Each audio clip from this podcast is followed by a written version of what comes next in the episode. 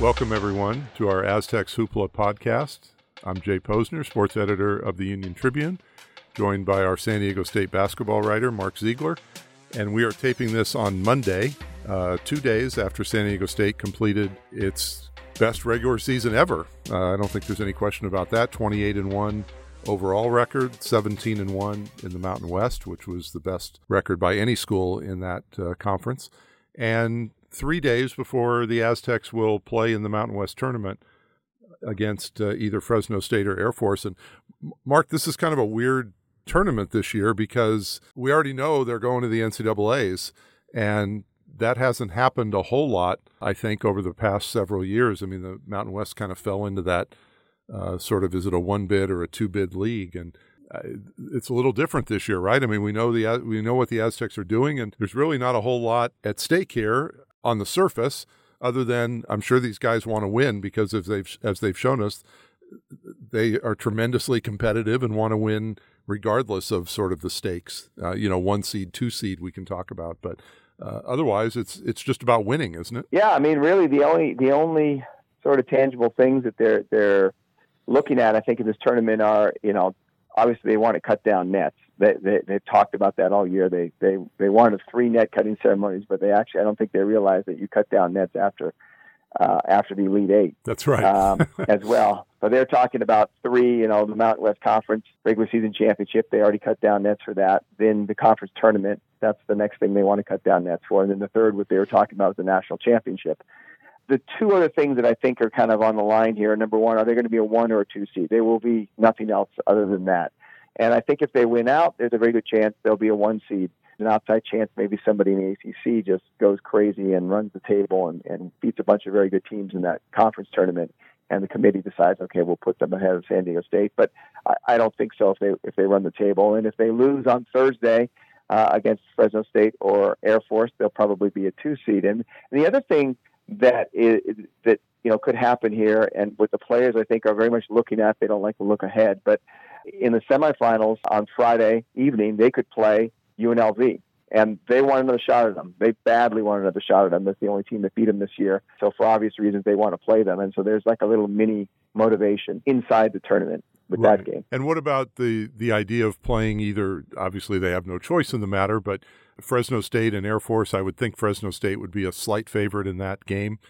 Either team easier, harder for the Aztecs. They played Fresno twice this year.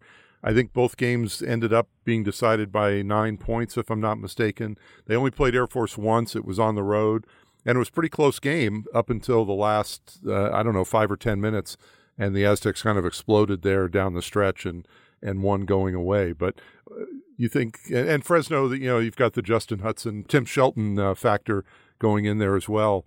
Uh, do you think it matters to these guys uh, on Thursday, or should it matter who they play Thursday? Probably shouldn't. I think uh, Air Force would be a little bit easier. I know that game was close, but it was at 7,000 feet. Put it down at you know 2,000 feet, and it's a much different game because they don't know who they're going to play. They wouldn't have as much prep time. But all they did in that game was basically play zone, which they did not play very well, by the way, instead of trying to prepare for all the back cuts. So it'll be interesting to see how they'd approach that game. You know, Fresno State's a little bit like getting a root canal. It, it's you know they know them uh, and and both teams know each other very very well, not just the coaching staffs, but the the players, the teams, and kind of play similar defenses. And and so you know they beat them twice. They were both grinded out, ugly, low scoring games, and and I think you know they're just they just kind of be like oh we got to go through this again, but. Uh, they should be able to win either of them. I think, you know, probably the easier the two would be Air Force, though. Right. I do want to go back real quick to the Nevada game on, on Saturday because you know, you're the only, basically the only media member from from San Diego who goes to these to these games and can actually take us inside the arena and and sort of tell us what it was like there. And I, I saw you. It looked like you were sitting on the baseline, right behind the basket next to the Aztec bench. And on TV, at least, it sounded really loud in there. I mean, it sounded almost Viejas loud uh, at times in there. So, uh, take us inside the arena on Saturday night, and and what was it like, you know, being in there, and and what was it like for the Aztecs, and and for them to fall down by 13 points and still come back and win seemed to say an awful lot about this team. Yeah, so I, I was sitting right on the baseline, right next to the Aztecs bench. The students were directly behind me. the band was directly behind me, and the cheerleaders were right in front of me. And so it's just, I mean, you want to talk about atmosphere in a college environment. I mean, it was all right there. And, and, uh, you know, the first play of the game for, for Nevada, Jalen Harris, who's, who got player of the year votes actually, um, comes downhill and jumps into Yanni Wetzel, draws a foul and banks in a, a short shot and, and the place just goes nuts and it just kind of keeps building from there. Uh, you know, and a lot of times when San Diego State's gone into a, a tough, hostile environment, they they've got off to good starts and kind of taking the crowd out of it. They did that in New Mexico. They did that at Boise State. Right. Uh, and, and they did that even at Utah State a little bit. And so it didn't happen here. They fell behind. They were down nine and a half, and that just got the crowd going. And so it was a, a really, really a different environment than some of their other road wins just because of the, the engagement of the crowd. And, and, and the thing that really struck me is there was this one student, couple of students were just, you know, like they all do. They just are completely on the on the uh, the visiting team, and they were just yelling at the Aztecs all game, and you could hear them pretty pretty well. The guy had a pretty big booming voice, and and as the final seconds ticked off, I put this quote in my story. He just said, "Man, 22 can is a baller. I, will admit that. I mean, he just had no no no other thing to say but give props to to Malachi Flynn for how he played in that game and how he took it over. Uh, but I really think, I mean, uh, um, uh, of all their wins this season, this is right up there with any of them. Um, and it was weird because it really didn't mean anything. They already clinched the conference title, and it didn't change any seedings or anything. But just based on what happened the previous weekends, there were a lot of doubters, and I'm sure you know the, the players have a lot of confidence and a lot of swagger. But I'm sure deep down there's a little bit there's some doubts internally as well. And and to prove the outside world kind of wrong about you know this team's falling apart and maybe some of their own quiet some of their own doubts i think was a big big deal. And they had to you know doubt at least a little bit in in even in malachi flynn. I mean he had a couple games and not that the players and everybody else doesn't think he's had a phenomenal season and he's a great player and all that but you know a couple games in a row he didn't shoot well. And I think you know he got some points late with some free throws, made a couple shots against Colorado State, but clearly didn't look like the same player that we had seen most of most of the season. But that performance on Saturday was, you know, pretty much as good as you're going to see from a college player. Did you get any sense beforehand or even, you know, during the early part? I mean, I guess the early part of the game you got a sense because he kept making shots, which he hadn't been doing. But did you have any sense that something like that was was coming, or was that just a, a case where you know, look, these these guys are human; they have a couple off nights, and and then he got back to just sort of being the player that we've seen all year. Well, it's interesting because uh, Coach Brian Dutcher laid down a little bit of a gauntlet uh, before the, in, the, in the, his media comments before leading up to the game, and and said, you know, look, when we when Malachi Flynn shoots X of X, I can't remember what he said, which which game he picked out, and KJ Feagin is is shooting this, you know, and and your two veteran guards aren't shooting well, man, you're not going to win. You know, we need him to make shots, mm-hmm. and it was kind of a kind of a challenge, and he, he laid out for those guys, kind of saying, "Look, our problems are as simple as you guys aren't making shots, so start making shots," and they did, and and then they came out between them. They made their first six uh, at the half. Uh, I think they had uh, what, what was it, 28 of of their 30, 30 five points. Thirty-five, right? And there were only like three guys who had scored. I think. I think it was just those yeah. guys and Mitchell uh, who had even scored. I think at the half at right. halftime. And and so they pretty much answered that very early. And and as you mentioned, you know, the fact that he started scoring early helped him. You know, he and he's been this way his whole career. I, have even talked with his high school coach. He said it was the same thing. He was on a talented high school team, very very talented Bellarmine Prep in Tacoma, and they they competed for state titles every year. And he said, you know, he would distribute and defer, and we get in the second half, and then he'd start getting going. But there's a lot of games he'd have four, six, or eight points at, at the half, and he'd end up with 30. And you know, he did that quite a bit this season. He had 28 against uh, Iowa after doing nothing in the first half, and and so that's kind of been his trend. And for him to get going early, he talked about that afterwards. Really, uh, kind of engaged him and got him got him uh, really rolling. And so I think that was sort of, a, I mean, little sense to answer your question, a little sense before the game, but once those two hit their first couple shots, I knew it was on. Right. And and KJ showed something, you know, during the game. You know, anytime somebody rolls their ankle like that, you're always concerned. You're concerned it's gonna it's gonna swell up, and uh, you know, you never know how bad it is. It always looks. I'm sure it looks worse on on TV Uh, even when they, you know, it goes into slow motion and you see it turn and roll, and you're like, oh, geez, I wouldn't want that to happen. But he was only out for a couple minutes, right? And went to the locker room and and uh, and came right back in. Did he did he say anything afterward about how uh, how bad it was and if he was concerned at all going forward? Yeah, I asked him what the pain was, and he said it was a on, a you know every every basketball player rolled their ankle, so they know mm-hmm. you know which ones are bad and which ones aren't. He did roll it kind of outward, which is the best way to do it. And there's no best way to roll your ankle, but if you're going to do it, do it that way. So it's not the the dreaded high ankle sprain that we hear about. Uh, he said this the pain was like a five or six on a scale of ten. And, you know, but this is a you know this is an elite athlete telling you that. For you and me, we'd probably be rolling around like a baby holding our ankle. But uh, he went back to the locker room and he first came, you know, it took him a long time to get up. And then when he got up, he couldn't put any pressure on it. And he kind of hobbled over the bench. When the head coach goes out there, then you're, you're really concerned about the injury. And because head coaches have been through these long enough, particularly a guy like Brian Dutcher, to know what's bad and what's not. So he, um, you know, it looked bad, and he, and he kind of hesitated at the bench, and he, and the trainer, uh, Sergio Ibarra, it was funny because I was sitting right there, had left to go to the locker room, and KJ hadn't followed him. So he came back out. He's like, "Come on, let's go." and KJ's like, "What are we doing?" He goes, "I'm going to go retape it." And he was back out quickly. I talked to Sergio on on the flight home. Uh, he sat across the aisle from me, and I said, "How quickly can you tape an ankle?" He goes, "I've actually timed myself 45 seconds." Wow! and he just retaped the ankle, and he said, "You know, there's a lot of mental toughness there." And you know, it, and the thing about if if you roll it outside, and again, I'm not a doctor, but I know that if you roll it that way, you sometimes have a chance. You know, you'll see like it in rec games, guys will lace up their shoes really tight. He had the you know, advantage of getting it taped. You can get it taped and you can get through the game.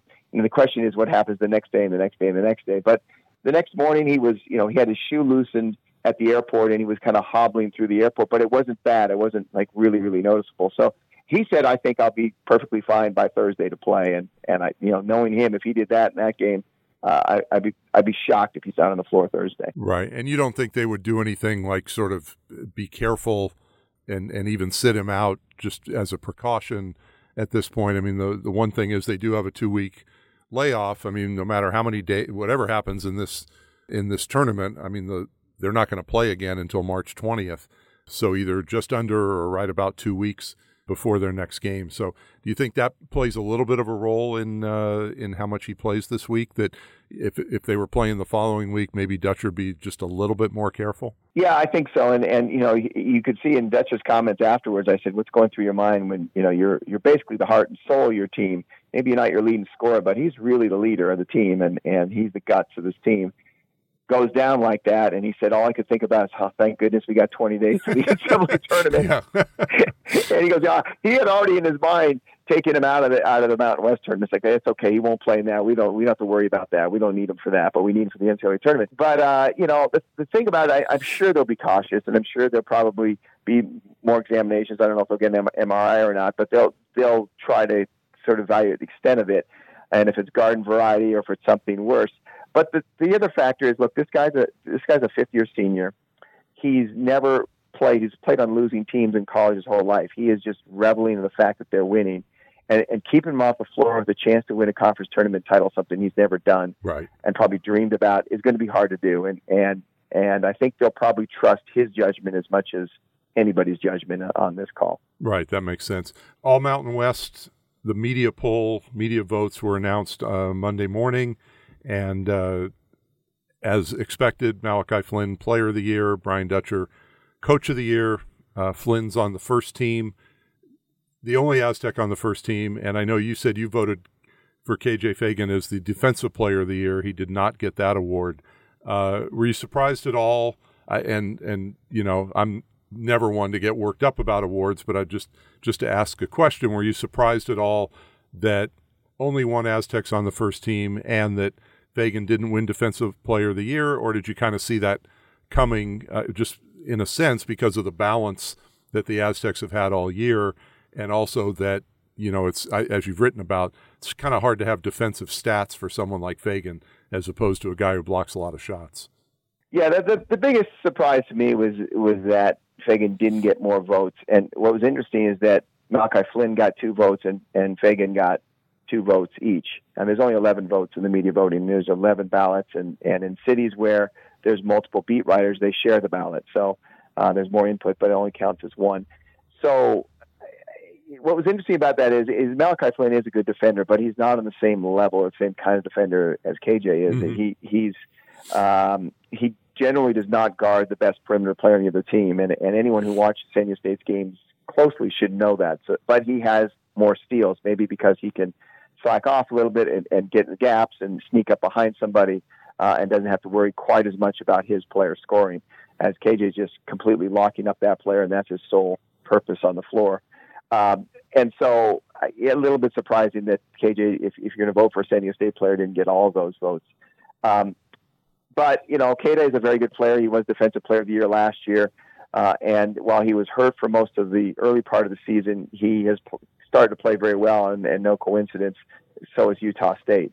Uh, and so, you know, it's hard to argue with that. But I really think my my whole reasoning is I, I like to pick the best defensive player on the best defensive team. And there's no doubt San Diego State's the best defensive team by a mile. Any metric you want to look at, any statistic you want to look at, they're the best defensive team in the league. They went 17 and 1 for a reason and 9 and 0 on the road. And KJ was by far the best defensive player. And if you ask any of the coaches that, they tell you the same thing.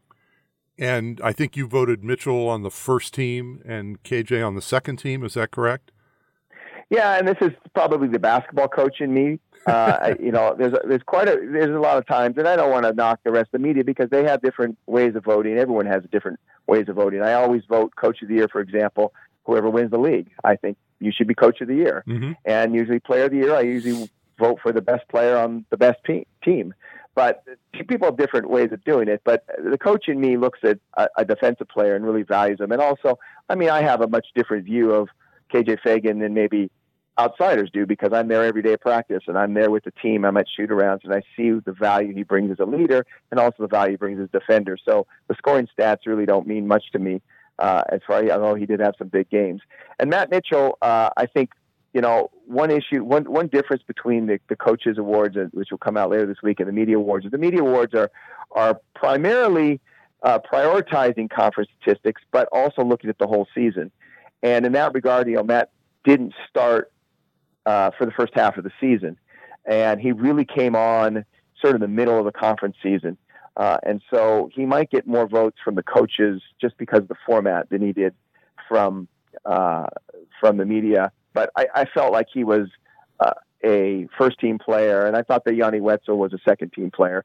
But you know, at that point, I mean, you're you're talking about 15 players out of hundreds and hundreds of players in the league, and um, you know, you start to split hairs at that point. There's a lot of good players, and and then and then you also have the question of a good player on a bad team, and how good is that player? Right, right. So, anyway, one last thing before we move on, and I know you're going to write about this uh, tomorrow, and it'll be in the paper Wednesday, probably be online tomorrow. But uh, the idea, the tournament is early this year, and it's early because of a convention in Las Vegas. You can explain a little bit more of that. But I think, and I think you wrote about this before, there was talk about moving the tournament to San Diego and play, or, or maybe elsewhere as well, but certainly San Diego seemed to make sense, and play at the normal time, which would have been a week from now. Uh, explain explain what happened, what's happening, and and you know, is this still a, a, case of what you mentioned last week, where everything kind of revolves around the fact that the Mountain West gets money from the Las Vegas Tourism Bureau, and so they're just going to play it in Las Vegas and at the Thomas and Mack, pretty much uh, come hell or high water or construction convention or whatever might be the, the case. Yeah, so every three years in, in Vegas they have uh, I think it's called ConAg. It's a it's a massive, massive international uh, contractors convention, and I mean when I say massive, 120,000 participants. Uh, and even in Vegas, which has a lot of big conventions, that's big. Right. And it falls at the same week that you you had the Mount West Conference tournament, the Pac-12 tournament. Obviously, the WAC tournament is not bringing a ton of fans, but the Mount, the, the Pac-12 is, and the Mountain West in some years brings a fair amount of fans. And so uh, they they did this three years ago, and they kept it the same week, and it was a disaster because the Mountain West had, as you mentioned earlier, had fallen sort of in the one bid league. Uh, status, and a lot of fans weren't coming. And then when they looked at the hotel prices, I mean, literally, I looked; they was five hundred dollars a night for a bad hotel on the Strip, and it, that's if you could get a room. And and fans just said, "Screwed, I'm not going to go." Uh, and so they didn't, and the attendance was down. And so they, they came up with three options. One was to keep it the same week and just suck it up with the hotels and try to get people to book early. Uh, another was to move to San Diego and play in Viejas Arena just on a one year, one one off deal. And the other was to go somewhere else neutral and the city that popped up was Phoenix. And so they formed a committee. Uh, Stacie Terry, the women's basketball coach, San Diego State, was on it, uh, and some athletic directors had input. Some of the coaches, some other ads, and they looked at all the different scenarios and and the oh and the, and obviously the fourth scenario was what they're doing, which is move it up a week and keep it in Las Vegas. And they kept in Las Vegas. And Stacie said the other day that you know a lot of it was because uh, just the finances of the hotels in San Diego versus the deals they would get on hotels in uh, Las Vegas, where there are obviously quite a few hotels, and this week isn't a big week, so they could offer better deals to the convention bureau.